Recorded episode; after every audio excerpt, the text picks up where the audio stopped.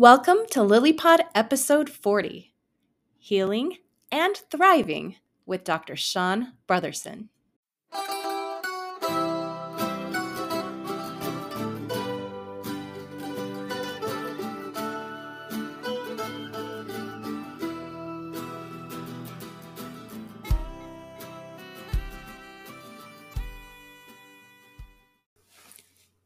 Jeff and Kathy Teichert bringing you another episode of LilyPod, which is a production of Love in Later Years. We are certified life coaches and members of the Church of Jesus Christ of Latter day Saints. Our messages are directed toward mid singles and later married couples. We also welcome all who enjoy personal growth and enriching relationships.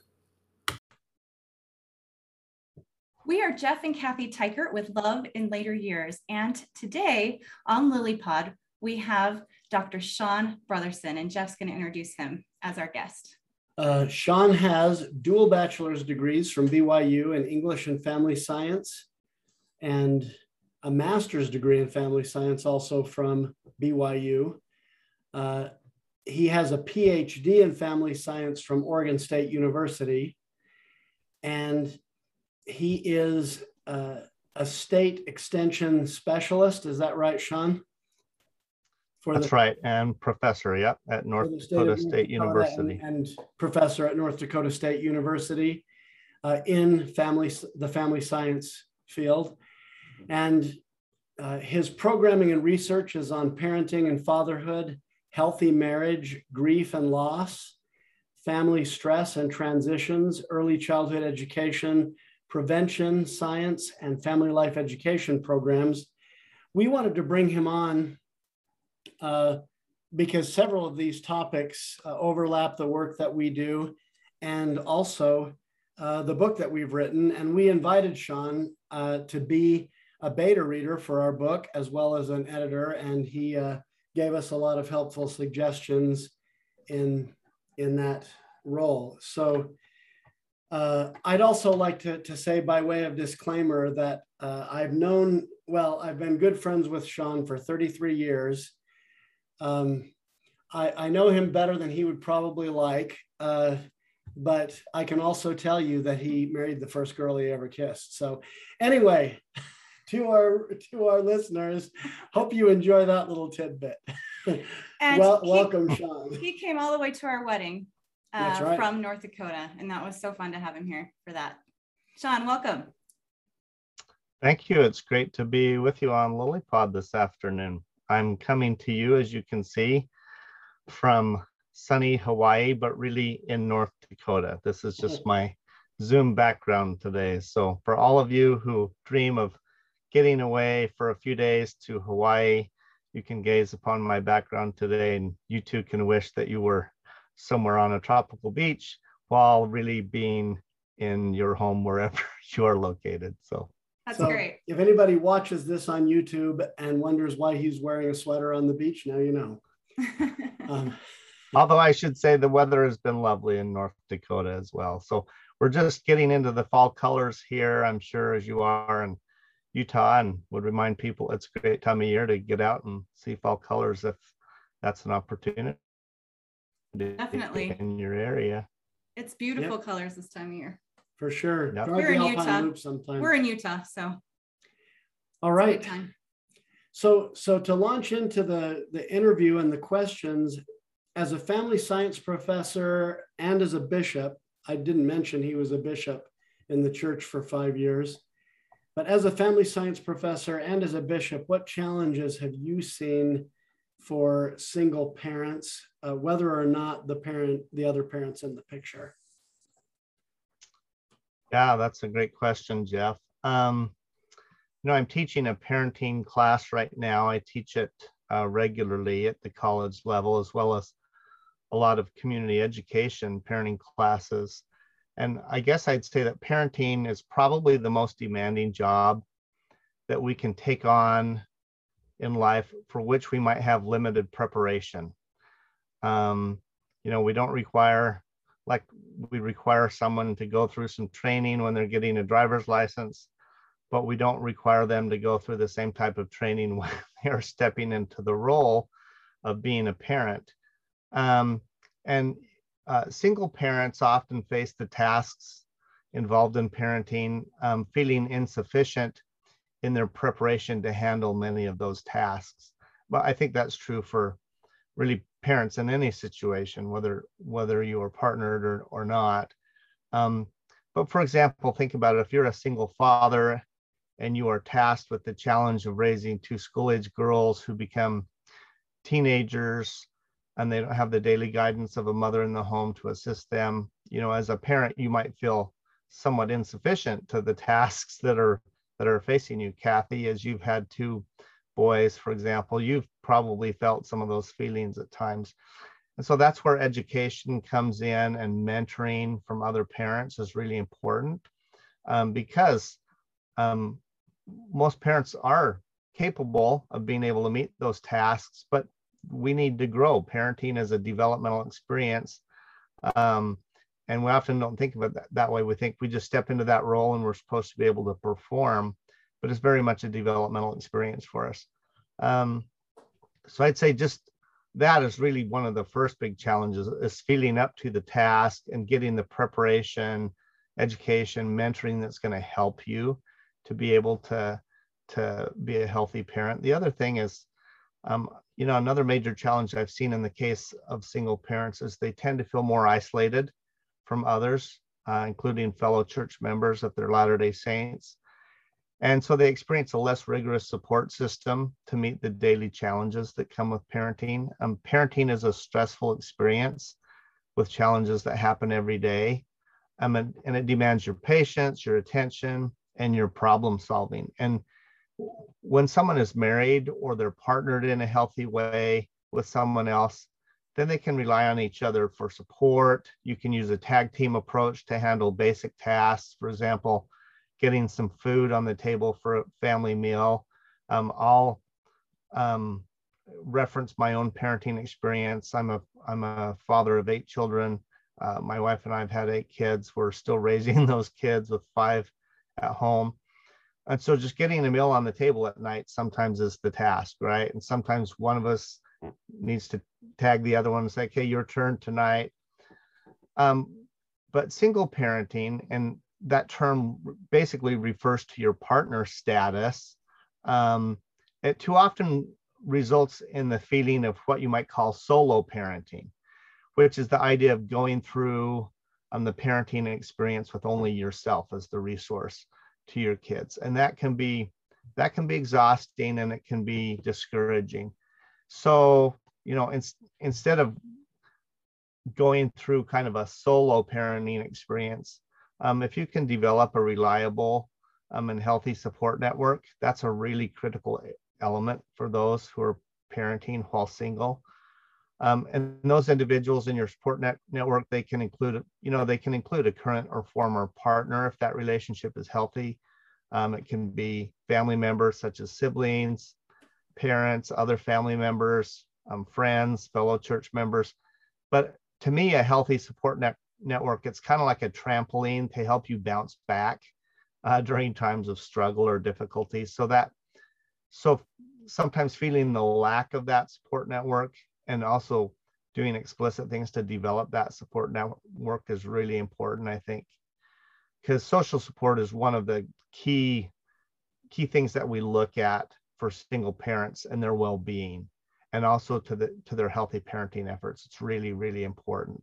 So, so I'd say that's kind of a a couple of the major challenges I would reference. I guess maybe more from a, a spiritual perspective, you know, um, and in my experience with with counseling people in in that role um, as a as someone who's been an ecclesiastic leader one of the consequences I've observed in the life of single parents is that there's often a fairly difficult or painful or even toxic relationship with a former partner that they need to deal with.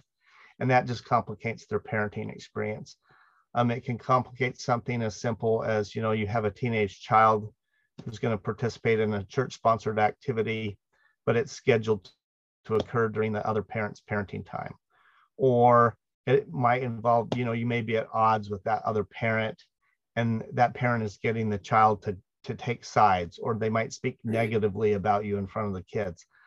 So sometimes you and your kids are placed in a situation where you're harmed or you're hurt by that for, former partner's uh, bad choices or bad behavior.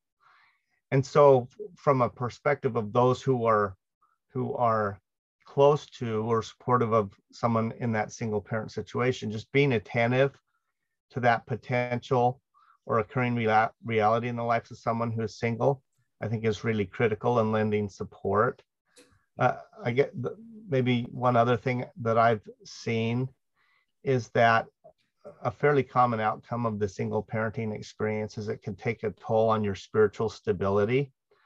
And, and by that, I mean, if someone enters the single parent experience as a result of divorce, for example, divorce itself is a very stressful transition that often de- destabilizes your life for a period of time. For example, I've had conversations with Jeff, and he said, you know, when I went through X divorce experience, I found myself just kind of struggling to kind of keep keep life together for a period of time after going through that really um, difficult transition. And so it can take a toll just on your spiritual um, life and your activity level life already feels pretty exhausting during that kind of time period.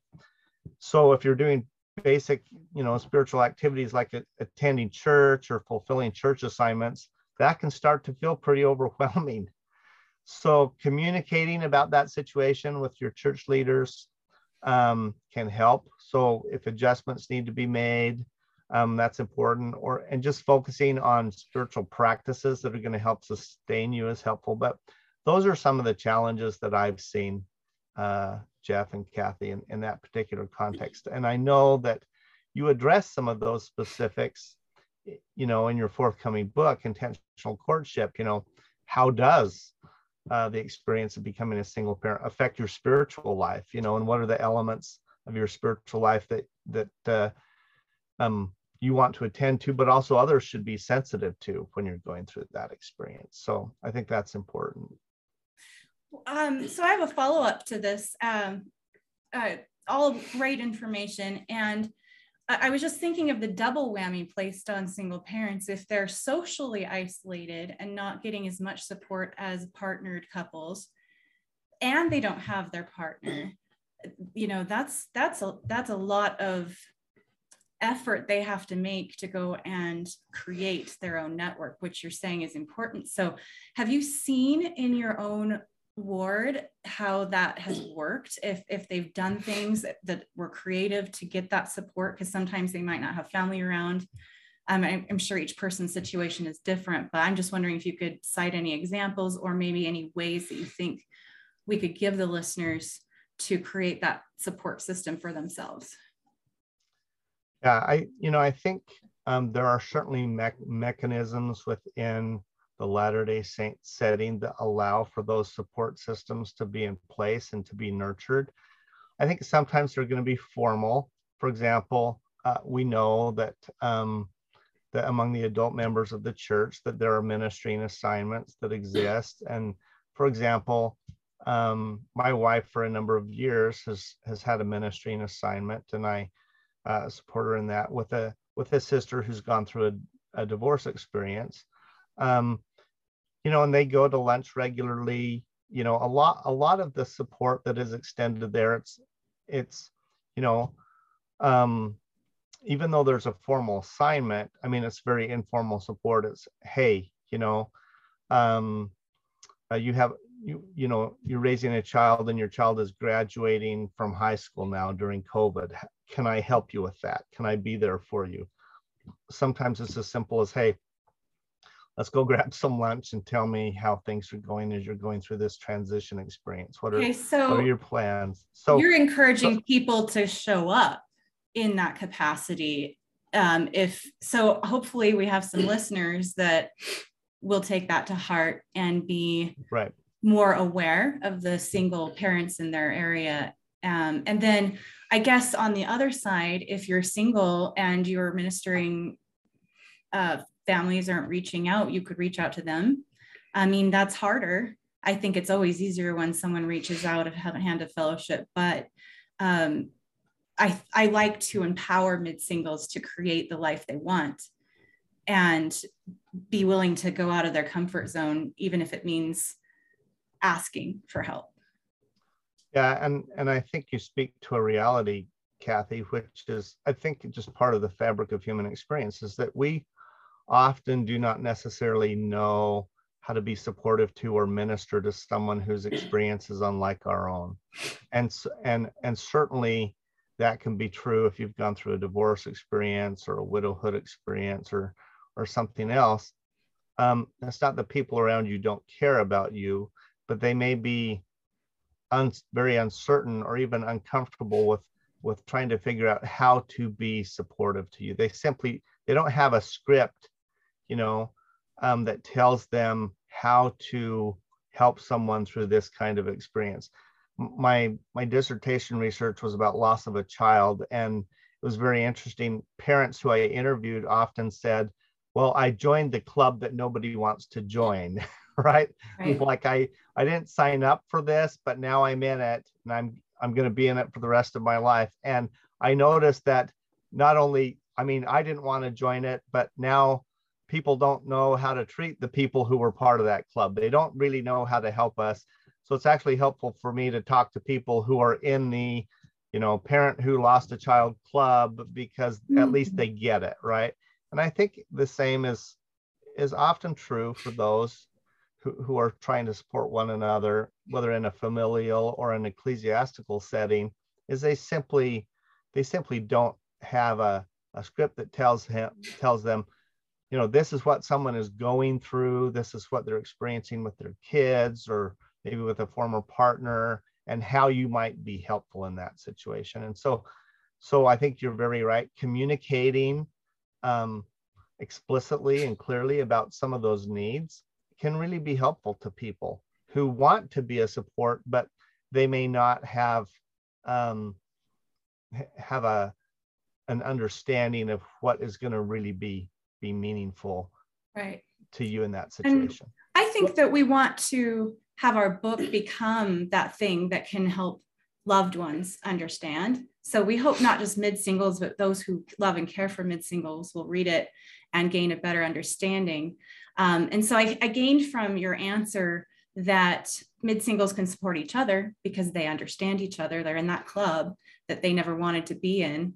Um, but we can also help teach those around us how to love and serve us better because they probably want to, they just don't know how. And so we can help them to do that by being honest about our situation and what we need.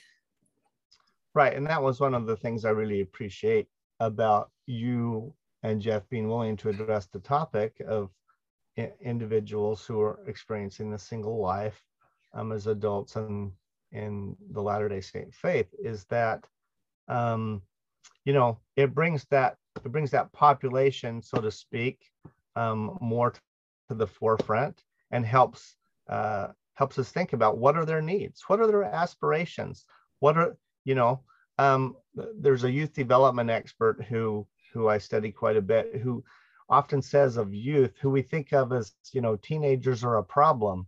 And he said and his his biggest message is teenagers are a tremendous resource they're amazing in their potential and what they can do let's let's reframe how we think about that well i think the same is true of you know the population of individuals who are latter day saints that are single what whatever their stage of life, they're not a problem. They are a tremendous resource to the church, to their families, to their communities. We need to see them in that light and and invite them, you know, to kind of um, fulfill those possibilities. And of course, many of them, uh, that's exactly what they're doing already.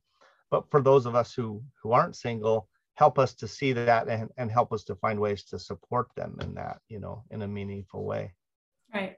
You know, much of the best counsel and advice I got going through it was from other people who had been divorced and come out the other end and remarried and had happy lives.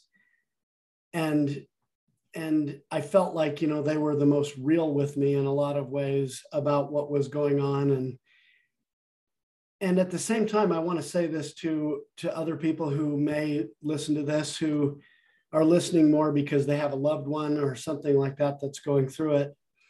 I think a lot of people are uncomfortable to talk with a mid single about the pain they are experiencing or have experienced because I don't know what to do about it. You know, I I haven't been through that or I'm not a I'm not a professional counselor or anything like that. And and uh, one thing I would say is you don't you don't have to be a professional counselor. You don't have to be especially trained to invite someone over to watch a basketball game and get some pizza and feel normal.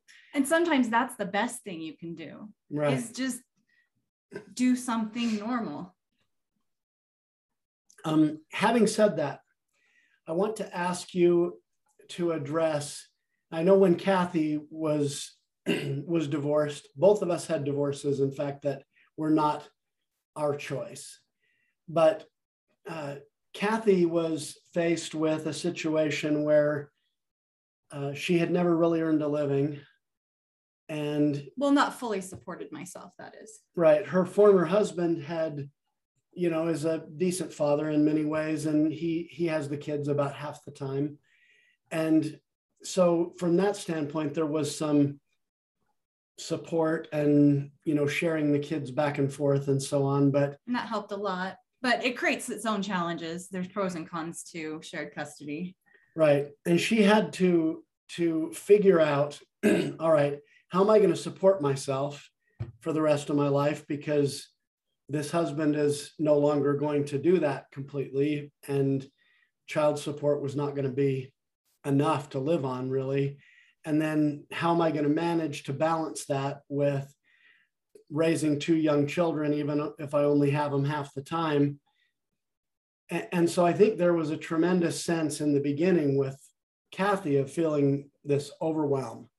And I think for me, it was, well, for her, it was my career hasn't started. For me, it was like my career's in the toilet uh, because my mind has been on other things um, while I went through my divorce and I was running a business. And so I had a tremendous sense of overwhelm, and you experienced uh, me talking about about that sometimes. So, what I would like to ask you then is for our listeners who are experiencing a great sense of overwhelm, like, oh my gosh, life is too much for me. There's too many things coming at me. I mean, for me, I couldn't even open my mail. I mean, I was there was so much anxiety about I don't want to even know what's in it you know and, and it just feels like it continues to pile up faster than i can deal with it and for me i was i was superwoman i showed up in the role of mom and dad provider nurture all of it. I just took over and i did all of it and i wore myself out. Yeah her health went into a serious tailspin for a while. So what, what would you suggest to single parents or you know mid singles who are dealing with this feeling that life is overwhelming, that things come at me faster than I can deal with them, and just feel no hope? Yeah, very good question. Um, you know, I've spent the last six or seven years in my professional work. I'm working with highly stressed populations, in this case, farm and ranch populations, as, as well as some others. Right. And and in those circumstances, people are, are often dealing with extreme stresses that are beyond their immediate control. And when you are dealing with stresses that feel like they're beyond your ability to influence, um, then you start to feel overwhelmed. Um, how can I cope with something that I can't control? I don't have control over, right? And so that's, and so trying to figure out how do you help someone who feels like they're they're drowning you know and they're they're trying to figure out where are my lifelines that's an extremely challenging situation but one of the one of the things that i think is really important is to realize um, the importance of your health in those situations. And and any, person if they are looking at uh, um, their familial situation you know their individual situation they can sit down and you know take stock of their life and say okay what are the assets that are available to me? And it's interesting because you know it's very common for those who are working in in that industry of farming and ranching to sit down and say, my assets include land, um, buildings, equipment, um, livestock, you know, seed, things like that, things that are essential to to their to their life and their and their business, so to speak, that they that they count on as resources to help them be successful. But almost never do they include health, individual health and relationship health as key resources. And yet I would argue that actually health, individual health and relationship health are the most important resources for the success of their family experience and their and their business operation. And in fact, I make that argument in pretty much every every news interview that I do, every article that I write, that your you know that your health is your most important resource. And so prioritizing your physical health and your mental health, your spiritual health, um, making sure that you are doing the self-care that is needed um, for your health to be able to function well. I think that is priority number one. I think I think Kathy, I mean, um, early on when I when I met you, we were talking a little bit about health issues, and I think I I said, well, I'm a doctor. I'm not a medical doctor, but I'm quote a a doctor of you know family well-being, and I said I'm going to write you a prescription to basically focus on your health. It's it needs to be a big priority. Actually, your prescription was relax more, stress less, or stress less, relax more. I don't remember the order, but I did write it on my fridge and I set it for a year and I did. I, I did it and it helped. And yeah, and that's that's the thing. Stress is actually takes a really big toll on health and it can take a really big toll on family relationships. And so um, well, and I um, found that stress isn't as much a function of what's being thrown at you, but a, a function of what you're thinking about that.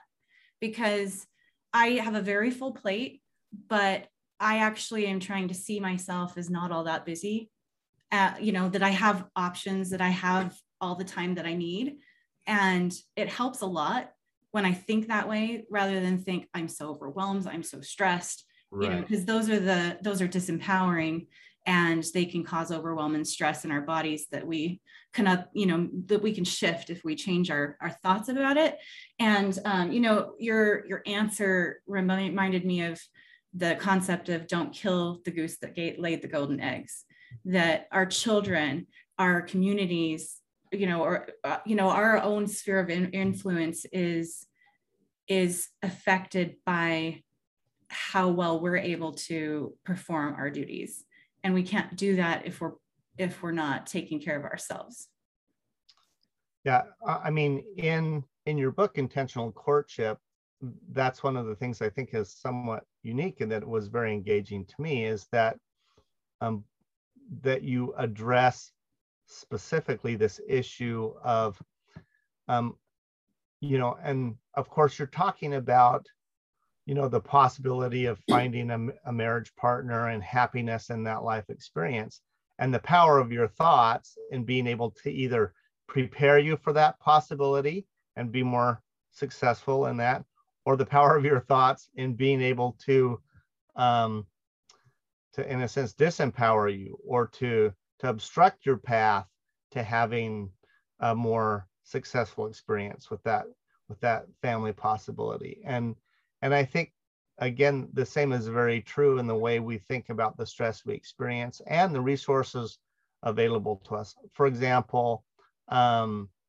if you if you say to yourself, well, um, you know, in the LDS faith community, you know, they're just so focused on on whole families rather than families that have gone through a a break or a difficult transition. They they're not going to be able to be a resource to us. I can't go there.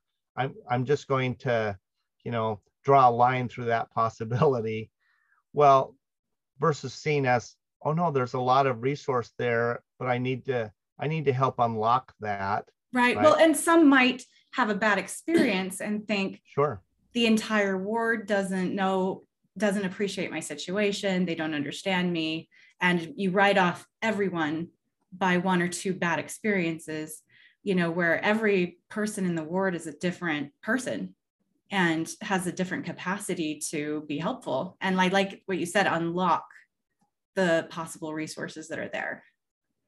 Yeah, and and sometimes when we deal with stress, what happens, going back to what you were saying about how we perceive that what we were experiencing, as we start to problematize everything. So problematizing is means that we is that we adopt a negative interpretation of every you know possible experience that we're having with with something or the world around us um, and it immediately elevates the stress level um, rather than diminishing your stress level. Um, and it's and it's it's it's not only what we're experiencing, but our perception of what we're experiencing and how we're reacting to it that actually becomes more problematic. And of course, um, that takes an enormous toll on our mental health and our spiritual health and and how we interact with others, therefore our relationship health. Right. And the opposite of problematizing would be looking at life for all its possibilities and looking for solutions, being solution focused. Right. One thing I, you know, I find interesting that you're working on farm stress and, you know, the country is going through a big drought right now, and that's obviously affecting many farmers and it deeply affects them and yet they have really no control over it whatsoever. And and that is sort of that um, that difficult situation where yes i have something that's happening but it's completely outside my agency. It might as well be a cancer diagnosis or you know there would be more you could do with that even than than with the drought. I, I think of this, I think partly because, um, and this is for the benefit of our listeners, both Sean and I, even though we grew up in the city in Orem, we were sent when we were teenagers to work on our family ranches. My my family's was in near Cokeville, Wyoming, and Sean's was near Altamont, Utah. And so we both have some background working cattle and moving sprinkler pipe and all that kind of stuff. And and uh, I guess you know when I think about the kind of stress that farmers are going through, and and I mean I, I read somewhere recently that their suicide rate was like triple the national average recently or something like that. I, I had an experience recently in church where somebody we, we were talking about that scripture, you know, where he that refuses to to support his family is worse than an infidel and has denied the faith. And and somebody brought up the point that some people don't refuse to work to, to work to feed their family, but simply find it hard and have mental health issues and whatever. And a a member of, of our ward who had grown up on a farm says, I can't believe what I'm hearing. You know, when I was a kid, I grew up on this ranch, and if you didn't go out and feed your cows in the winter, they were going to die no matter how bad you felt. And I think while that is true, and while that is a motivation to get your butt out of bed and go feed your cows, it's also kind of missing the point that your mental health does matter. It matters to yourself and it matters to your cows. You know, it, uh, because sure, I mean, anybody can get up out of bed as long as they're not, you know, dead. They can get up and go push themselves out the door to go feed some cows. But if you're miserable, you're not really paying as much attention to those cows. You're not noticing that one of them's about to give birth, you know, things like that. So I guess my my question is when when someone's in the middle of that stress, we we know it's best not to worry about things they have no control over. But when that thing we have no control over deeply affects us, what do you recommend to that person? My husband is leaving. I don't want him to, but he's made up his mind. You know, whatever that that situation might be.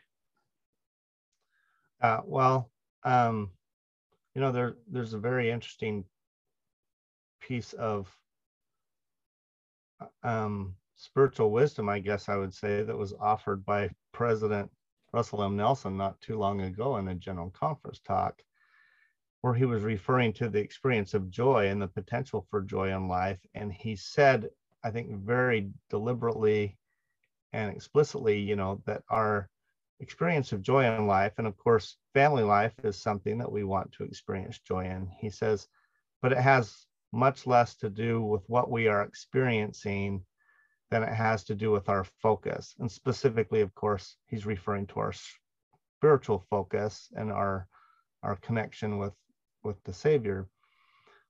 But I mean, there's some profound um, implications of that for our our mental health and our relationship health, um, including that uh, even when you are experiencing something that's outside of your control, you can uh, seek to exercise some control over what are the things within your immediate control. And, and one of the things that I do with a lot of these populations that I'm working with is try to help them understand that while there are many things outside of their immediate control, they can make a lot of daily choices um, in their own health that actually a lot of things that we do for our health, like for example, uh, trying to trying to improve our our sleep and the rewards that come from that, trying to um, focus on our diet, trying to focus on um, our exercise and, and other things.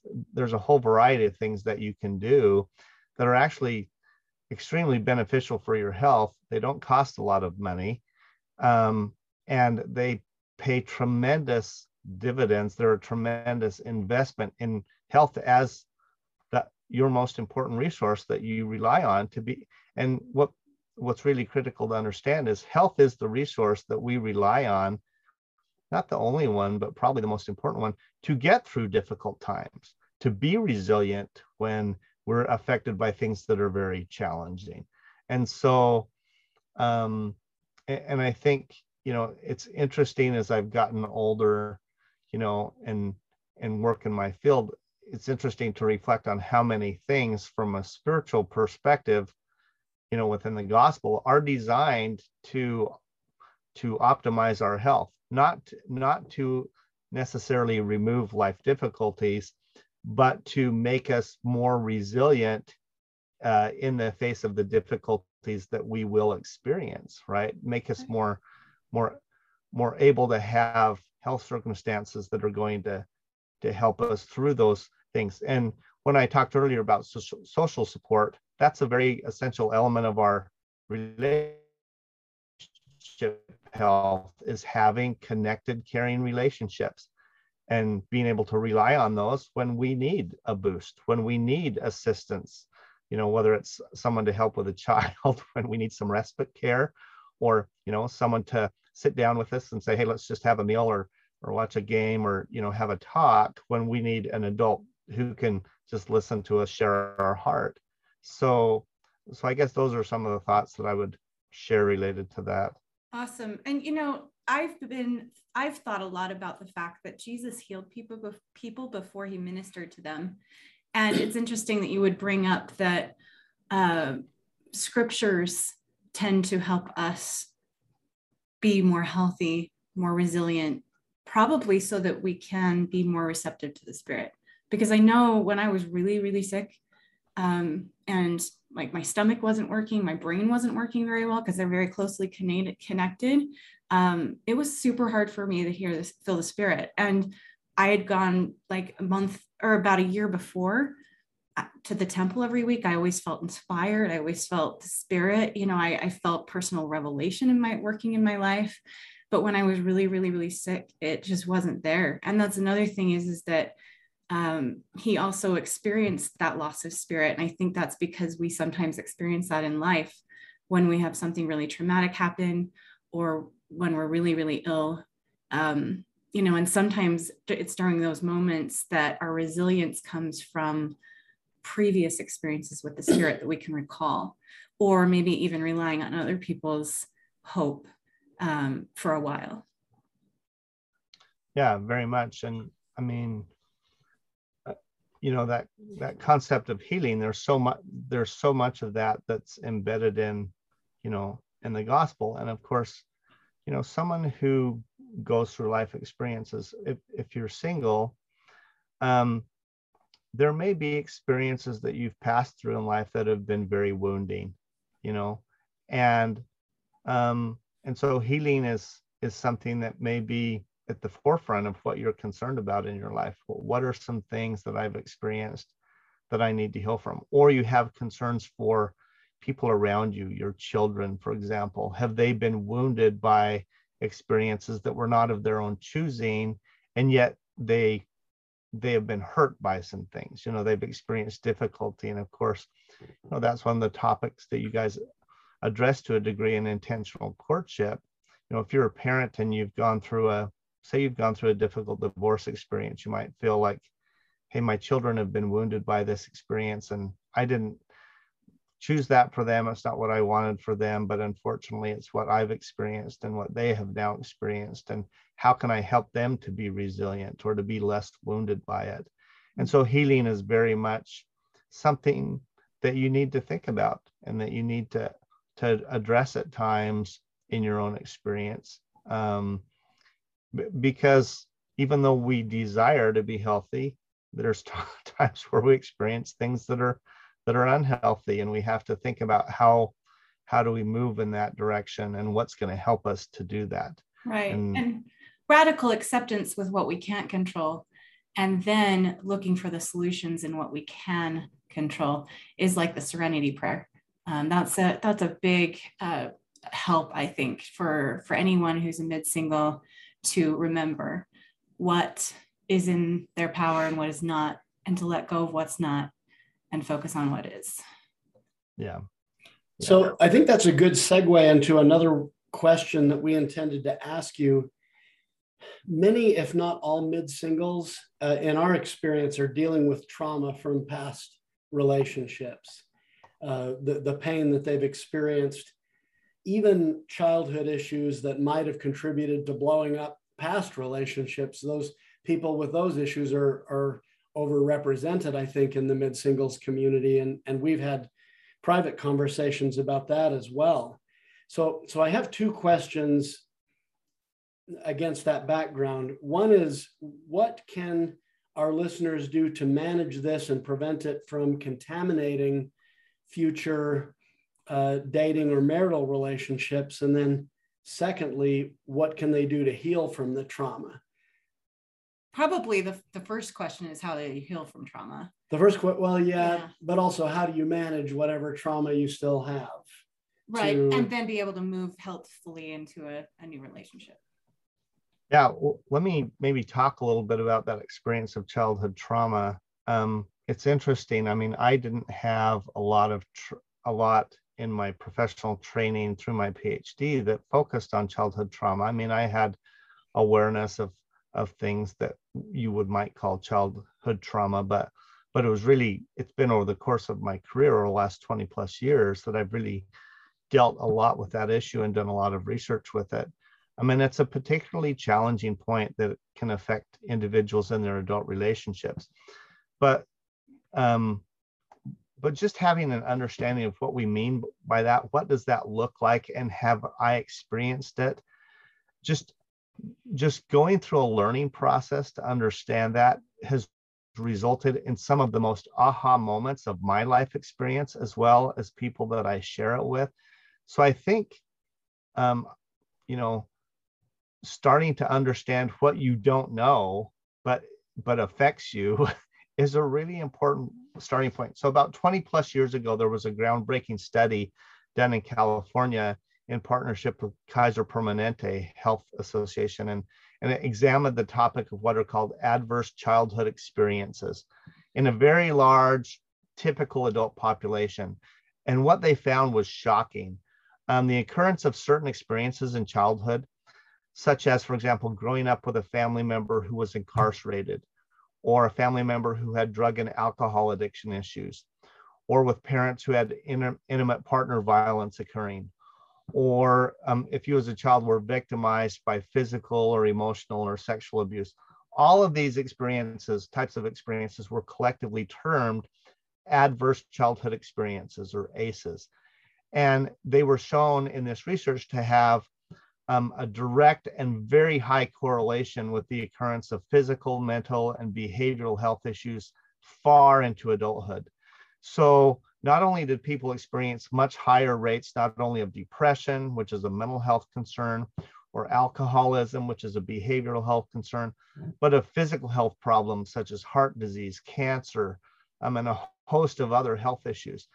And so this linkage between trauma in childhood and then the occurrence of something like heart disease, cancer, or other major health concern, physical health concerns um, in, in adulthood and later life was just a major linkage that was really unacknowledged and misunderstood prior to that. In the last 20 years, there's just been a wealth of research in this area, not only on understanding those linkages and why they occur, but on the whole topic of, of, of um, how to be resilient and heal from trauma, right? So and what's fascinating with what? ACEs, so for with those with ACEs, this all sounds really depressing. So tell us. It starts. At, yes, it starts out. Yeah, I I did a presentation on on this a couple years ago for our staff, and I said this is a two part presentation. We got to the end of the first two hours, and one of my staff members raised their hand, and they're like, "So is there any hope?" and I said, I said, I said, just because you've had these experiences doesn't mean that determines your destiny. It's not doom and gloom. There's a whole nother part to the story, which is how do human beings be resilient in the face of this? And there's this whole other body of amazing research on resilience that shows that um, actually the protective factors in your life, even if you experience childhood trauma or adverse childhood experiences, the protective factors in your life or what we might call resiliency factors, they are much more predictive of your long-term health outcomes than if you've had the experience of trauma. Does that make sense? Mm-hmm. So that's what that's to me is what is so amazing is the things that help you to to flourish, the things that help you to be resilient are much more powerful.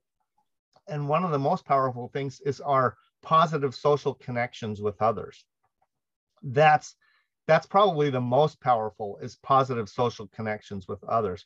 And we find, for, for example, with kids, if they just have one caring adult in their life, they're much more resilient than they would be otherwise. Um, a healthy spiritual life is tremendous, is a tremendous protective factor. It's, trem- it's tremendously helpful with resilience. So there's things like that that that we kind of take for granted, you know, as being part and parcel of the fabric of our faith experience as Latter day Saints that are actually tremendously important to help people heal from and overcome childhood trauma. Mm. So, so I would say a very basic place to start. So now having a little bit of that background is starting with some assessment. What has been your past childhood experience? People need to acknowledge it and they need to give attention to it if some type of healing is needed. And I think there's a lot of people who can tell you that unacknowledged trauma is a poison that it's a like a long acting poison that slowly seeps into the person's health and into their relationships and it will come out in negative ways if it's unacknowledged and undealt with i mean it's kind of like a you know like a slow spreading cancer you may not notice the effects early, but if you leave it unattended, over time it will wreak havoc on your on your on your health. And so the same is true with with I think unattended childhood trauma often. And and for example, I mean, I had um, a friend who in their uh, marriage relationship, their partner um, showed all the signs of the way they would react to things in the relationship showed all the signs of having unattended childhood trauma. And the problem was was that you know their their um, their mechan- their coping mechanism was simply to avoid any attempt to deal with that unacknowledged trauma. And as a result, you know, it just resulted in um, more pain kind of flowing out into the relationship and and more dysfunction over time and just that unwillingness to acknowledge that they had experienced something in childhood that was painful or damaging um, allowed it to continue to wreak its its negative influence uh, on them and how they were dealing with the world and and stresses in in the relationship so so getting to that starting point whether it's you know with a counselor a doctor or something and and it's becoming basic medical practice to screen for childhood trauma you can ask for it at your medical office so so that's a very important starting point and then the next step is really go ahead. oh, we found EFT to be really helpful in releasing trauma. I mean, there were some things Jeff and I, when we were first married, we couldn't talk about without arguing and getting really frustrated and not being able to resolve anything. And then we went to EFT on our own individually to the to a therapist and just released some trauma from our past. Um, and some of it I think has to do with trauma from previous relationships as well as childhood. And all of a sudden, and forevermore though that is no longer a source of tension for us at all like that it was amazing how much progress we made without even doing any therapy specifically on that issue just getting trauma out of our bodies and allowing ourselves to let that go. Yeah there are some very good therapies available and they're continued to develop evidence-based therapies. I would encourage people to to to be open to evidence-based therapies that can be very powerful, as well as, you know, for some people that they continue, they look at and consider other complementary therapies that are available to them for healing from trauma. That's important. I think one thing that's really important is to learn. It, it really does require some learning. If you've experienced trauma, it's, it's very important to learn what are the patterns that tend to emerge from childhood trauma because part of what happens is that it affects your development as an individual and the way you respond to stressful events. And so, for example, you might perceive a threat where no threat exists. So, like in a conversation with a partner that is actually a fairly normal interaction, you might perceive something as negative when it's really not intended as negative, or or you tend to have a response that that um, is we call hyper responsive. Okay, so it means that you have an over the top negative response to something, and it's hard for you to come back to a normal baseline of functioning.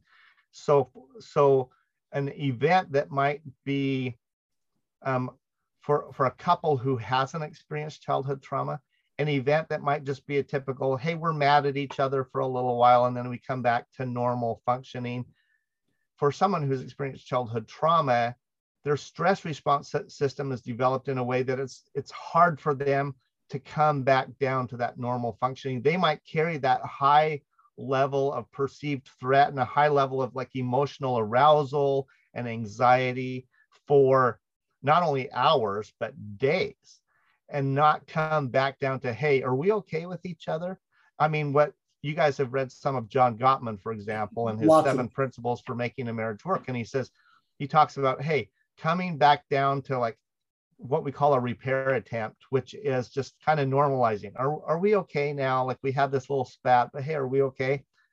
And you don't come back down to that necessarily easily if you've been victimized by childhood trauma that makes the way your mind and body respond to a stress event hypersensitive and enormously powerful. And like there's nothing that you did that was wrong um, when you were growing up to to develop this way. It's just what happened to you and how your system naturally developed in response to that, which might be adaptive at the time, but then becomes unhealthy as as you right. grow up and you learn to cope with events. So if you can learn to understand why am I perceiving things negatively when really, you know, my spouse was saying something and it wasn't meant like to hurt me or it wasn't meant in a aggressive way, but why do I perceive it that way? Or why do I respond in a way that's really aggressive towards them? Or why do I feel like I got to avoid a situation that makes me anxious, but I know I should talk about this, but I just can't. Right. Why, why is this happening? And if you start to understand those things, and then with the help, you can get help with different kinds of therapies. We've talked a little bit about that. They can be very helpful in starting to overcome that and heal from that. Now, there's a whole variety of things that you can do to heal from that. but having a, an understanding of the why and what is happening and why to me is very to me is very helpful because then you can start to quote take charge you still have agency yeah but you can start to take charge of that but it's a learn it's very much a learning process that i think you need, often need to go through well and i think that we um the mid singles with pre- previous relationship uh, trauma i think all of what you're saying applies to them um, both in their, you know, to look back all the way to their childhood, but also back to previous relationships, and that the right. solutions are the same. And I, I know I've been on the receiving and the giving end of those kind of traumatic uh, conversations where, um, you know, I said something and it was perceived from the child in my spouse. You know, um, I've experienced it with Jeff and former um, relationships, and then I've also been even recently where Jeff um, said or did something that really triggered trauma in me. And I was crying and I was upset. And I knew that it was irrational because I'm aware enough to know that it wasn't him, that it is in me. Um, but I still isn't pleasant. And he, you know, he's really good about recognizing it too, so that we can, you know, be there for each other when that happens. Um, but you know, I just I wanted to mention that the first eight of our 20 chapters of intentional courtship are all about establishing peace because we believe that part of intentional courtship and even being able to move into healthy relationships is establishing peace within oneself and to be able to face these traumas and be aware of them. Like you said name them be aware and and then be able to use our agency to make different choices. I love everything you said about that. It was great. You know it, well and and i would say i i would say one of the things that i found unique about your book was that you addressed that you know very explicitly and and helpfully. Um and you know helping people understand that taking a healthy self into a healthy into a future relationship is important for a healthy future relationship especially if you have experienced trauma in past uh, adult relationships, like a like a marriage um, that resulted in divorce or something like that. And so, so Thank focusing you. on on your individual health, whether not just your mental health, but your spiritual health, and how to do that, I think is one of the kind of hallmark themes of intentional courtship that I would recommend to people is that you know they'll they'll not only get a book that helps them to think about, okay, what might my dating experience be like as a mid single, but what can help me to be healthy in that dating experience or to prepare for a healthy future marriage? I mean, so there's a lot more uh, in there that I think is very helpful for folks. Thank um, you. That and I would recommend. I thought I just mentioned the, the subtitle of our book, Intentional Courtship, is A Mid Singles Guide to Peace, Progress, and Pairing Up in the Church of Jesus Christ of Latter day Saints. And it is divided into those three sections of peace, making progress with dating relationships, and then pairing up and really being intentional about choosing your, your eternal companion. And, yeah. and the way that your relationship will develop with that person together. One, one thing that struck me while we've been talking, and it, it reminded me of something that happened, you know, Kathy mentioned even recently, she's had experiences with trauma, and I have too. I mean, we both brought some into our marriage, but we've both also both done a lot of work on it. And you know, the the thing I think she was thinking of recently. Uh, I mean, we had this mundane task. We needed to change our passwords at the bank. The bank had requested it. I was doing it my way and she was doing it her way, and something in that triggered her, and she was crying. And and I even and, like we laughed about it too because like I was crying and laughing at the same time because I was upset and I knew that it was ridiculous. and I, I mean, I said to her in that moment, "What are you afraid of?" And you know, I put my arms around her and said, "This is going to be okay. You know, we're going to both know what the password is. We're going to be fine. You know, this is." This is not something we're going to have a huge conflict about we're okay. Well the, the the trauma episode for lack of a better word lasted about 10 minutes not 10 hours or 10 days you know or 10 months. Um, and I think what you talked about clear at the beginning of this discussion on trauma is a little bit of understanding of what's happening and being able to recognize it in yourself. Um, and in your partner. and in your partner helps to shorten those episodes because you realize okay i'm not really thinking rationally um, one other thing you talked about something like a base normal baseline of functioning my new word for right. that is shalom because uh, shalom peace. means yeah it means peace, but it means more than that. It means wholeness and it means restoration. And so I think at a deep level, I've got to know when I'm experiencing shalom. Or when you're not. And when that is disrupted in some way. And when I'm functioning from a disrupted point of view, I can better understand that I'm not seeing the world the way it is right now. I am not seeing things with real perspective. I am seeing things through the lens of fear. Right. Or if you're hangry, you eat a little bit and all of a sudden the world is more clear. Yeah, I, I would I would bring up also one reason why this developing a sense of understanding of how I am responding or perceiving things because of an experience of trauma.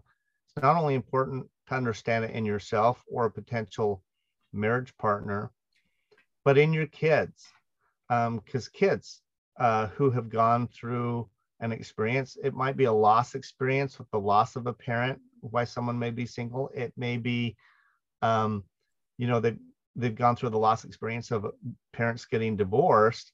So children that you are parenting will have experienced trauma and they will be re- responding in, in ways that if you understand oh they're responding out of out of trauma rather than out of you know they're choosing to be you know they're choosing to be defiant or whatever it is oh you're like oh wait this is what is going on it can really help you be more patient and purposeful in your parenting and that's really that's really important as well so there's a lot of benefits that that come from that i you know I, I would say one of the most useful insights for me spiritually as i worked with people um, in a gospel setting, a church setting, is helping people understand the, the vast dimensions of the atonement of Jesus Christ that apply to this particular issue. We often construe the atonement as being primarily or only about um, the issue of um, our personal repentance for individual yeah. sin. And while, of course, it certainly applies to that, at the same time, um, part of what the Savior experienced was, in a sense, through the atonement, was that he experienced um, what it meant to be victimized by the sinful choices of others uh, beyond our own individual control. And not only did he experience that, but he has infinite power, compassion, and wisdom to be able to assist us when we have been victimized by the sins or negative choices of others um, beyond our control. That's what we call trauma, mm-hmm. right? And and the atonement has immense power to help us heal from that, just as it helps us heal from from our own you know individual sins. And we we don't talk very much um, or as much as we should. I think about that side of the atonement, and yet um, it's plentiful in the scriptures and of course part of part of the reason you know it talks about in the book of mormon why the savior experienced that is so that he could succor us in the midst of our our pains and our difficulties. And to, to succor us means to run to us to assist us to help us overcome those difficulties. And part of the way he does that is through enlightenment by helping us spiritually understand why we are fearful, why we are angry, why we are reactive, um, but also help us to gives us the power and the ability through grace to be able to, to be less that way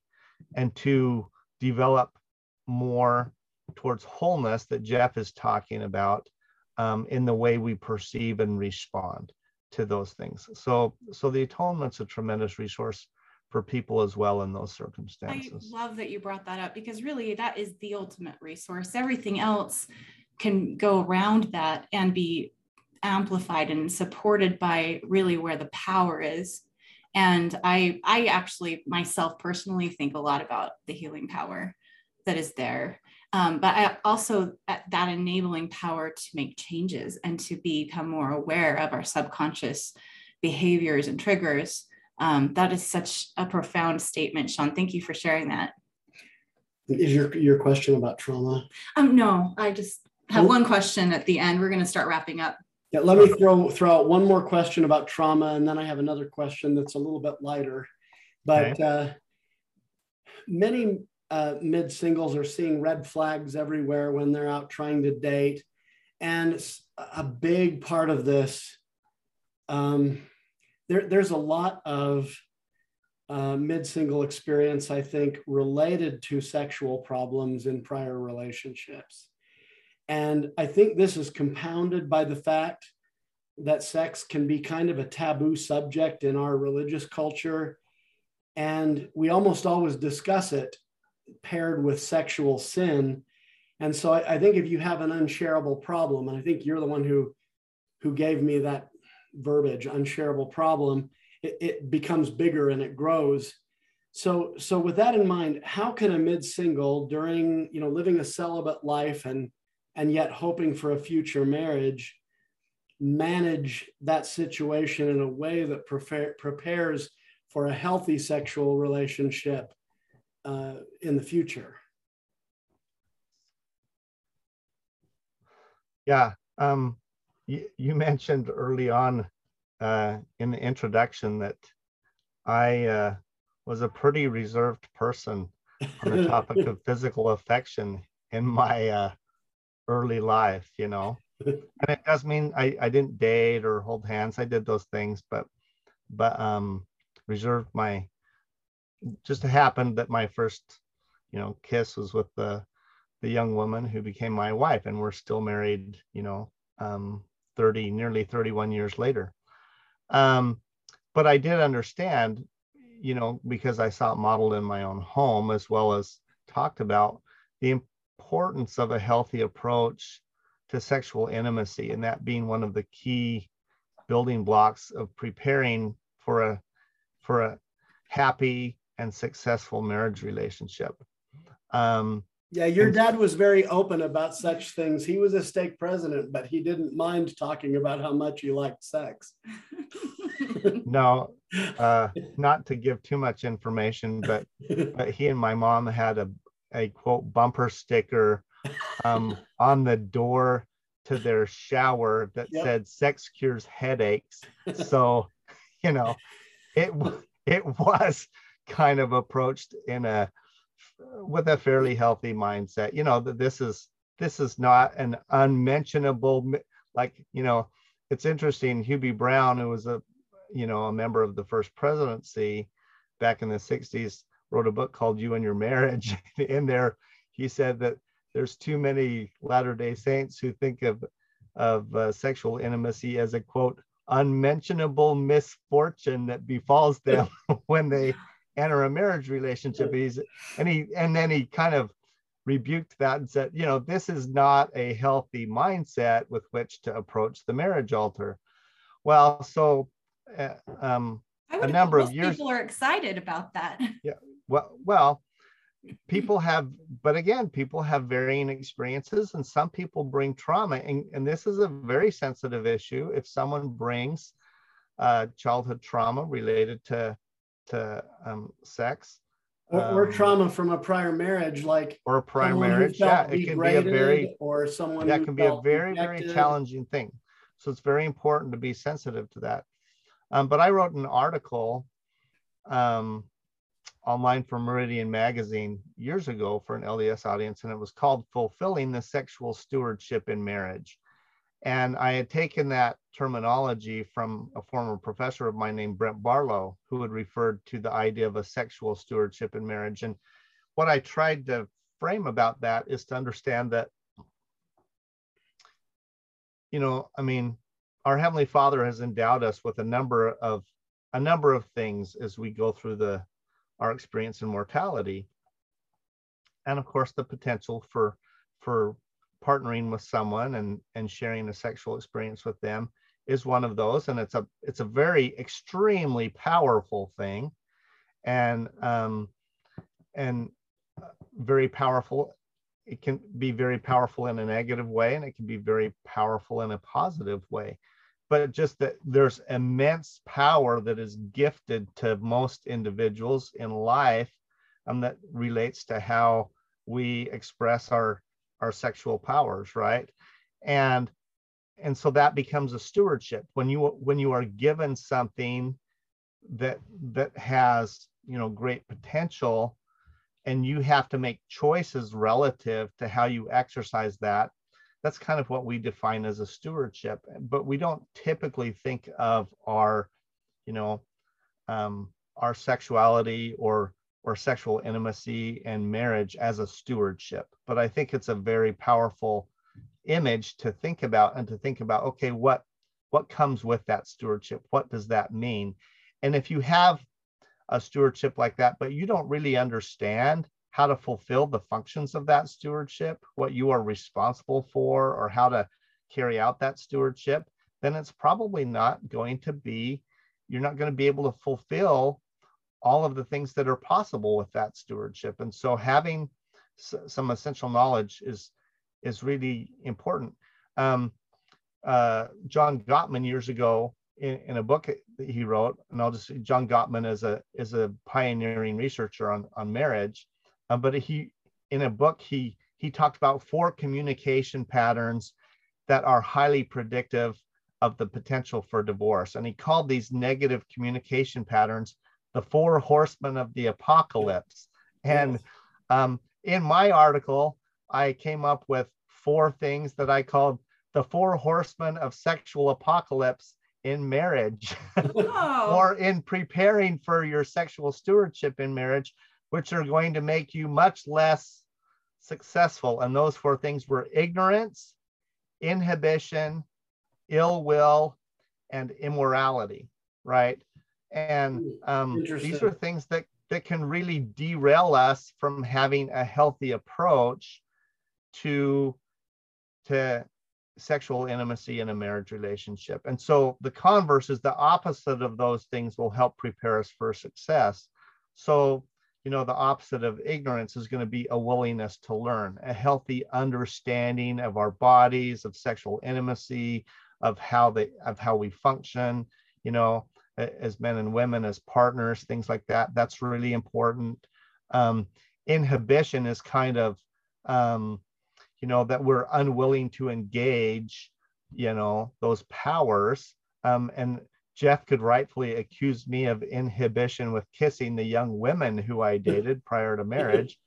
But there's a place for inhibition, obviously, as you're preparing for marriage. And it's just that Jeff said it, you know, um, you know, that you're you, you're having some some control over how you ex- express that part of your life when you are a single person in the Church of Jesus Christ of Latter day Saints. Yeah. And the trick is if you've been married before, you go back to living the law of chastity and, and being more inhibited. And then if you get remarried, then then you become less inhibited or uninhibited and you do the opposite whether you're married or not you know or, or if you're married versus if you're not yeah, and and the, I think the important thing to understand is that inhibition is not necessarily a negative thing. It's like you know Jeff referred earlier that he and I both had the experience of of growing up um, in ranch life to a degree. We both had experiences working with horses. Horses, I love horses. I still work with them today.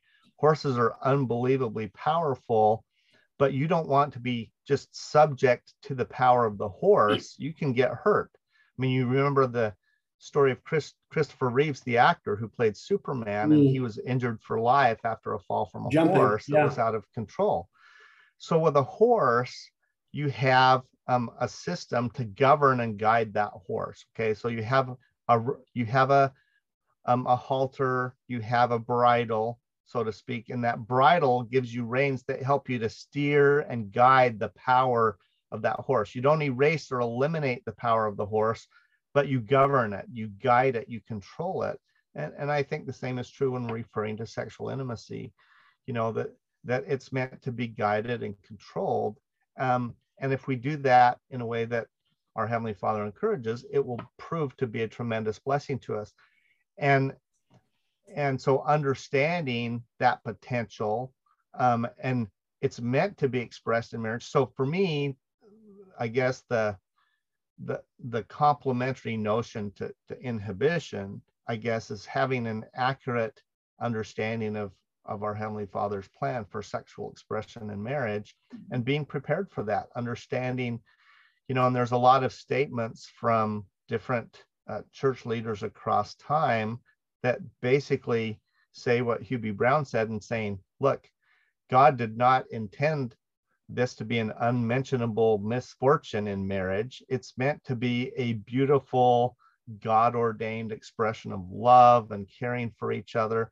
But you need to be and you need to be prepared for that expression when the time comes. Well, and I think being able to keep that in mind when you are single and living right. with law of chastity, to be able to have a healthy mindset about um, sexual relations and be able to look forward to it as you know that can build our hope i think is is believing that that is a gift we can one day have again rather than um, just feeling deprived all the time um, or whatever you know you might be experiencing in that. But i think let's go back to your because i love the antidotes of the apocalypse.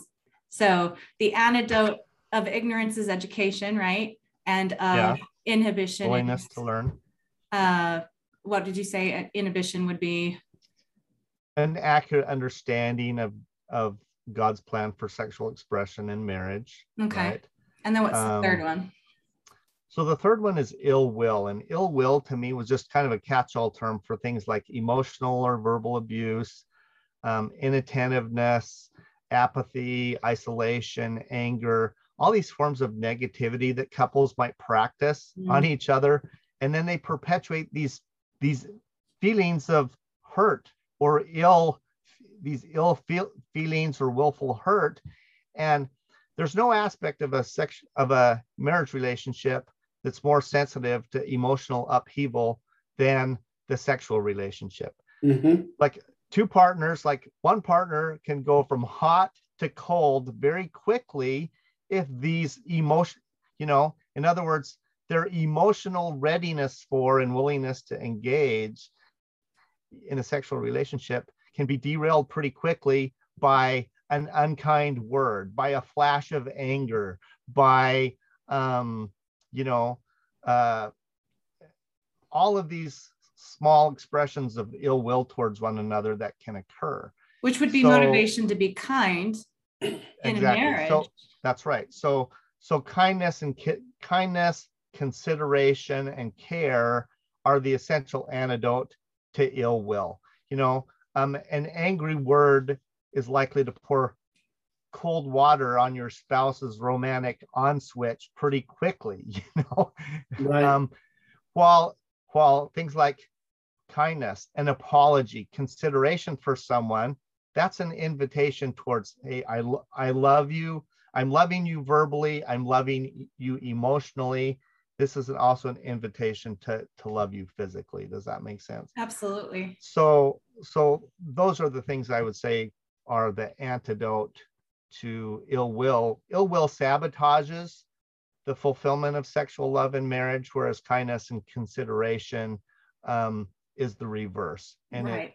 it, it paves the way towards fulfillment in that arena of marriage so and remind us the fourth one and tell us the answer. yeah so the first one i the first one I just call immoral. The fourth one I just call immorality. And immorality are are things that are kind of like a um, a higher level extension of ill will. But immorality includes things like um, unfaithfulness towards one's spouse, um, you know, other kinds of sinful behavior that would be very alienating to to one spouse or to the health of a relationship, mm-hmm. right? And so so and and and as Jeff mentioned earlier, those sorts of things actually get the the primary attention in talks on this subject in a church setting because there's a responsibility to warn people about the tremendously negative effects of sexual sin, for example.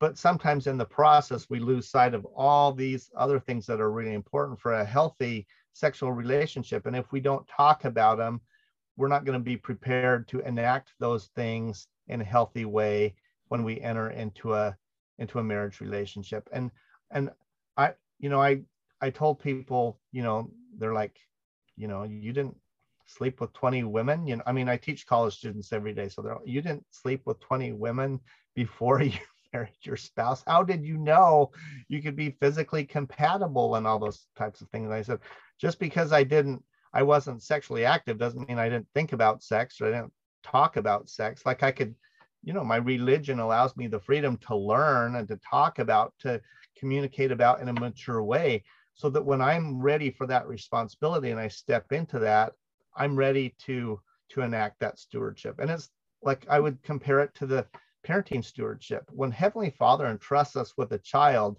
that is a that is a heavy stewardship right? That's a significant thing. Um, but just because um, you um, haven't taken on that responsibility before doesn't mean you can't prepare in a lot of ways for that stewardship right. when it comes to absolutely you, right? yes. And you know so the antidote to your fourth apocalypse of immorality would be morality would be obeying the commandments. It would be um, healthy right. behaviors. It, yeah it would yeah it would be living yeah it would be living by the guidelines that come from our father in heaven that are meant to govern that part of our life experience. Absolutely. Yeah awesome. you know and and that that will bring us you know that will bring us happiness um, Sean, I didn't and, expect us to discuss this, but I love that you brought this up. We could have had a whole podcast just about these four. You know, this this is great stuff. And maybe we will at some point. um, so Let's, I think he was going to finish something. Sorry. Okay. Well, I was just going to say I'm a I'm a chatterbox, so certainly we could we could talk about it.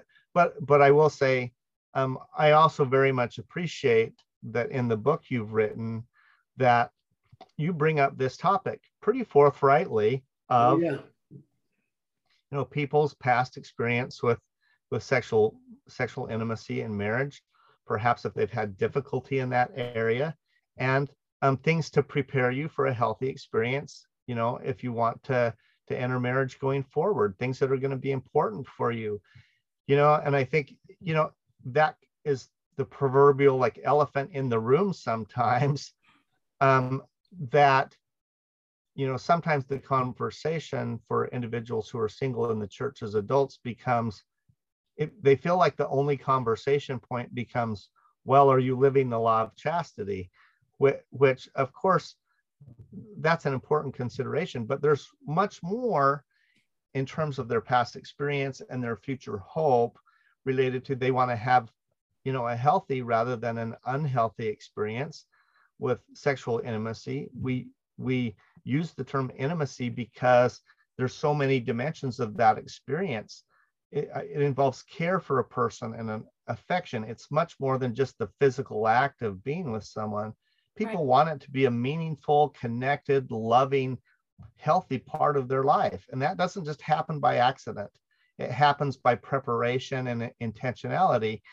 In intentional courtship, you guys talk about that, which I appreciate because I think it's an important part of the com- conversation for um, those who are currently living um, as single members of the church. Yeah, thank you. And uh, your your cousin, it's your cousin, right? Or your cousin, my cousin's cousin, wife, uh, Laura Brotherson, Laura Brotherson, forward, yeah. and um, she's a certified sex therapist, a member of the church, and she yeah, I love to tell. Too.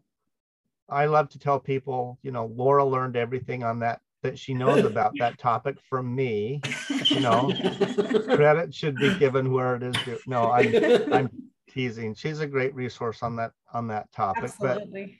But but um yeah, she's addressed that very specifically with, with I think specific attention often to the perspective and needs of women with regard to that topic which I think is helpful. I think it's very important. Yeah. Well, so my question actually has to do with the book. Can I just ask? So we each have yeah, one let, more let me question. just say one thing real fast. Sure. The core thing I'm getting from what you've been saying, and I mean, you said a lot. So, but the core and thing. It's all I'm, been great. Yeah, the core thing I'm I'm getting from what you said about preparing for marriage in that respect, uh, with in terms of sexual love, is doing some thought work shifting our perspectives and and adopting a more positive way of thinking about it. Is that fair to yeah, say? I, yeah, I, I think very much. You can have a perspective on the topic that is dominated by Fear? by negative thinking or misunderstanding. But I think when you have a perspective that is informed by, um, I would say, a heavenly perspective on the topic, um, you know, um, that is that is grounded not in um, a, a sense of asceticism, like you know, we don't want to touch sexual intimacy with a 10 foot pole, but we embrace it as a gift from our Heavenly Father with all the possibilities um, that eh, um, are meant for a couple that is married to each other. That's a much more healthy way to approach it. But but we need to be proactive in in becoming educated about that. Yeah. You know, I think when our Heavenly Father gives us a stewardship, um, He also expects us to do the homework that is necessary to productively fulfill and enjoy the blessings of that stewardship. He's not going to spoon feed it to us. We have a responsibility to do our spiritual and other homework to be able to to carry out um, you know the the things associated with that stewardship and, and to receive its blessings and i think the same is true for sexual intimacy in marriage That's great advice. Okay, so here's my last question for you. Uh, you mentioned in what you wrote about intentional courtship, uh, at- which is actually on the first, very first page of our book, uh, which uh, we are actually discussing the launch date. It will be out in just a few weeks. And um, in that statement you made, you said you learned, you laughed, and you cried. And you believe our audience will too and our, that our readers will when they read it. And i i can i can think of of some things you've said previously but maybe you could just for the benefit of our listeners you could mention maybe one of each of those things. What did you learn? What made you laugh and what made you cry? Um yeah well from a learning perspective i just learned much more about the the individual lived experiences of Latter day Saints who are having that single experience, um, the depth of their experience, the hopes that they have, and you know, and the hearts that they hope people will understand, you know, with what they're experiencing. I mean, it, it was very informative to me as to that individual lived experience. And I think um, each of us wants to be understood. We hope that the people around us will just, we often feel like if they could only understand what I am feeling, then my journey would be more meaningful. It would perhaps be more supported. And so that was, I think, the most important thing I learned is, you know, what is the experience that someone may be going through? Um, if they're a, a Latter day Saint and they've gone through a divorce or um, a, another experience um, that is allowing them to experience uh, life as a single member of the church. so as a former bishop would that have been helpful for you in in working with your single members Yeah, tremendously helpful um, because I think it's inevitable that you feel some sense of isolation when you're going through um, experiences where you feel like maybe not everyone around you understands what you're experiencing. And so to have a sense that people do have some level of understanding and, and a willingness to, to engage you and, and be more um, informed about what your life experience is, um, that's a that's a very helpful thing. So I think that was a gift that was important. As far as laughing, I I love um, some of the stories that are told in there, both um, not only of successes, but of mistakes, right? Of There's a lot of mistakes that. that you may have experienced. Um, as Jeff noted, he and I have known each other for many years. He makes way more mistakes than I do. No, I'm just I'm just kidding. Right? But but just an honesty about, you know, sometimes we make life mistakes and some of them are little, some of them are bigger. Um, and sometimes we just need to be able to laugh about those, right? We gain some perspective on those things. Like, I don't know, was it a mistake for me to only kiss Kristen and not another girl before her? I would say no, but Jeff might say, yeah, you know, um, that was a mistake. You should have, you know, you should have uh, been a little bit uh, more willing to kiss that other cute girl that you dated or something well, like that. Well, he does like to tease you about it. I'm he teases me, and I'm sure Kristen would correct him and say, "Nope, he he made no mistake in saving that kiss only for me." Right? So, um, and then and then crying. I mean, I am a storyteller. I love stories. I do a lot of writing. Um, I love to hear stories. One of my favorite kind of stories are love stories. In fact, in some of the classes that I teach, we start every class with a love story. I'm like, I'm like, we're learning about relationships. Love is essential in relationships. Let's hear some great stories about love and couple or family relationships. Well, this book that you guys wrote has a lot of great stories in there. Some made me learn, some made me laugh. But to be honest, some of them made me cry. But it wasn't te- it wasn't tears of like frustration. It was like tears. I would hope of, not. that's a touching. That's a touching story. And of course, your own um, story as a couple um, coming together through difficult, painful past experiences and finding love together.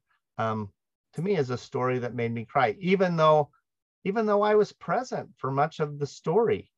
Um, I was, I had the, you know, privilege of of being able to um, attend your your marriage in the temple, um, to be there for your wedding reception, to visit with you afterwards. But it's a beautiful story because it it speaks um, so much about the possibilities of love um, and restoration and renewal and healing. And even though you may have experienced past heartache um, in a marriage experience. And so um, that made me cry. It really did. Cry tears of just my heart being touched and hopeful for people who want that experience. You know people will people want different life experiences but for those who um, are single and they hope for that life experience i mean i think it speaks to that possibility and, and reality and and is touching. So all of those things are things that were messages to me from the book and i hope that other people will experience as they have a chance to read it and i'd invite them to do so fortunately i got a I'm I a- got the advanced copy, so I gotta read it before most everyone else. yeah, and um, I'm assuming you experienced our love story like kind of at a different level reading about it. Is that right? Yeah. Yeah. Yeah, I mean, You mean, could see But- the meanings we gave to everything and yeah, and it was. I mean, to me, it was. Um, to me, it was um, a really rich thing to be able to um, step further into the genuine experience that you each had and the journey that you, ha- you had to travel, right, to come to that experience with each other. Mhm. Um, that was that was really meaningful. Well, and So- quite a few of our advanced readers said it was one of their favorite chapters because it gave them hope because we made so many mistakes. that you know, if, if if we could find each other the way we you know did things and the way we went about things and what we were dealing with, you know, then then it gave them hope. yeah, we try to, to give people the wise way of going about this in, Chapters one through 19, and then chapter 20 is our But love story, and then it kind of We just hope they have it's real. hope that if they make unwise choices from time to time or say or do something stupid, that all is not lost. There is still hope for a very happy ending. Yeah. Yeah, I mean, I mean, Jeff was the beneficiary beneficiary of Kathy's patience when he did some dopey things along the way. and that gives hope to dopey people like me, you know. And but but really, I mean, I referenced earlier what we call repair repair attempts in relationships. And the fact of the matter is that none of us are perfect in our human relationships, in our relationships. Yeah, in our couple relationships where we're pursuing love, um, we make mistakes. We say things that are are inconsiderate or unwise, and repair is necessary. Hope is necessary that we can get from a place of, hey, we're not okay with each other right now, back to a place of not only we're okay, but we embrace each other, we love each other, and we're going to keep going on this journey that we've chosen together. Like hope is the hope is you know at the heartbeat of what any marriage um, that wants to be a healthy marriage is about. Hope that you'll treat one another with kindness and that the journey will be worth the investment that you're putting into it. And so, um, so your story and the and the story of overcoming mistakes and being patient with one another, forgiving of one another, allowing those repairs and healing to occur, and being able to go forward. That's the story really of any relationship or what it can be and what we we hope it might be and how the gospel helps us and how we can help one another in that process is i think much of the story of your book and hmm. that i encourage people to to pick it up so thank you that's yeah, awesome and so we thank uh, dr sean brotherson our personal friend and a great expert in the field of human relations uh, we thank him for joining us on our podcast today. Uh, it's been very enlightening, and we hope you enjoy it. And remember, friends, anytime is a great time for more love in your life. We'll catch you next time. Thanks so much for listening.